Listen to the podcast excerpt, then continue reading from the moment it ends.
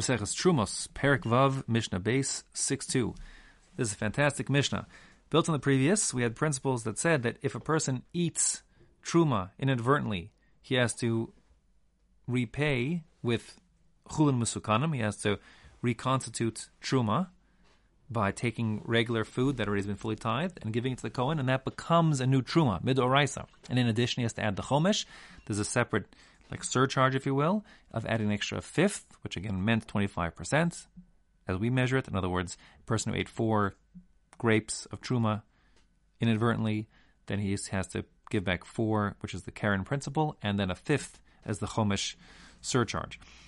And I liken the returning of the Karen to being two things simultaneously. On the one hand, it's a it's a compensation for economic loss. In other words, if I went into your house and ate your Cheerios, I'd have to recompensate you by giving you the money for new Cheerios. And second of all, there's almost this law of conservation, if you will, of of kedusha, where he has to reconstitute new truma because the world is sort of short of truma that was there before. So the payments must be made not in dollars, but in food stuff, which is chulin musukanim grapes, let's call them, that are regular fully tithed grapes, that can become truma all over again. So there's no loss of truma to the universe. Plus, you add a chomish, more truma yet. Okay, but when a person um, he can kill those two. Okay, yeah. Now, to whom must this payment be made? So it must be made to kohanim. So the Mishnah here considers the fascinating case of what happens if a person ate truma when they were not allowed to do so, and therefore if it's a shogeg and it really was consumption in the normal way of eating, so then the Karen and Chomish payments are required. What happens if that person becomes eligible to eat truma in the future? So then, to whom should they must they pay? So the case is a woman, a woman who's born to a non-Cohen father is a Bas Yisrael. She's not a Cohen, and she is like any other non-Cohen. She may not eat truma, and if she does, she's subject to the requirements of paying back the Karen v'chomish. But a woman who comes from a non-Cohen father who marries a Cohen becomes part of the Cohen's household and becomes eligible for eating truma.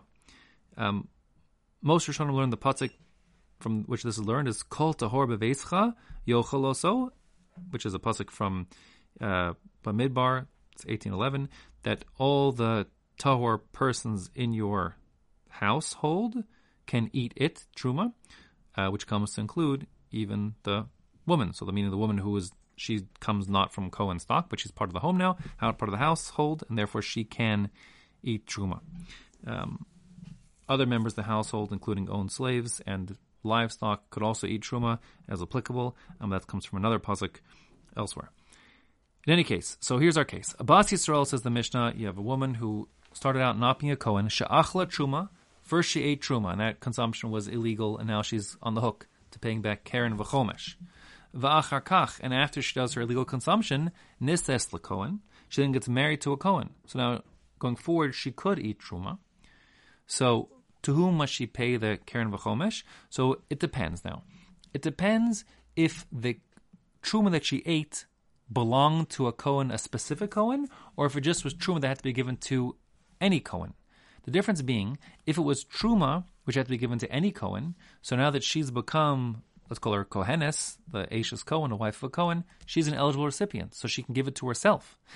If, on the other hand, she ate the truma that belonged to a specific Kohen, well, then there's not just the issue of reconstituting new truma, there's the issue of she ate something that didn't belong to her and she needs to make compensation.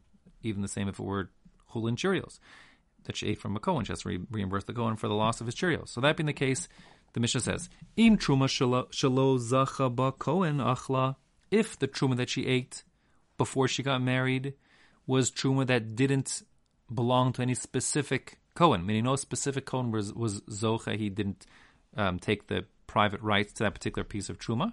Again, Im Truma Shalo Zacha Ba Cohen, if it's Truma that hadn't been acquired by any particular Cohen, Achla, that's what she ate. So then, Mishalemes Karen V'chomesh La'atzma. She's allowed to pay back both the Karen, the original four grapes that she ate, let's say of Truma, plus the Chomesh, the fifth grape, also to herself, and she can then eat those five grapes. Um, she does, however, have to uh, take five chulin mesukanim grapes and declare them to be truma and chomesh, giving it to herself as compensation, and that's necessary, and that's sort of uh, that's the din, and that din sort of um, reflects this kind of thesis I put forth before that she has to sort of reconstitute the amount of truma in the world, if you will, and add to it. So it's not good enough that she can sort of just say, "Listen, I'll take it myself and write it off," you know, net it to zero. Um, no, not good enough. She actually has to uplift those five grapes to being truma, then she can eat them herself. On the other hand, im truma ba achla, if the truma that she ate when she was not yet married belonged to a specific Kohen, well, she's kind of like a thief, right? So, in as much as she's a thief, she'll have to reimburse the Kohen who incurred a loss because she eat, she ate his stuff. So that being the case, Mishalemis Karen Labailim, she'll have to reimburse the original four grapes she ate to the Cohen who owned those four grapes because it was his property. Um, but v'chomesh latzma, the surcharge, that fifth grape, which comes to effect and achieve atonement for her kapara, that she can give to herself as the bas Kohen and eat it herself, and that's going to be okay. Because, as they said, this is the Chazal, and it's referring to you know, the Mishnahs perhaps even before the Mishnahs were codified and written down in the first place. Ha'ochel truma shogeg, if one eats truma, and again we're talking about specifically eating truma as opposed to destroying it, and it's shogeg as opposed to intentional. And remember, truma here refers to all four types of truma, meaning truma gadola, trumas meiser, chala, or bikurim. Mishalim karen labailim, the principal amount of what was lost must be paid to the original owners, if there were original owners, and again, it's paid in the form of chulin musukanim, regular tithed produce, which then gets uplifted to, uplifted to become truma, uh, midoraisa. But that surcharge of the fifth does not need to go to the particular owner of that truma that was consumed. It could go to any kohen that she wants, or the, whoever ate it wants. And in, in, the case that she is the one who ate it, and she's now a kohenes, so she an Ashes Cohen, so she is a legitimate recipient. She can give it even to herself or to anyone else who she wants.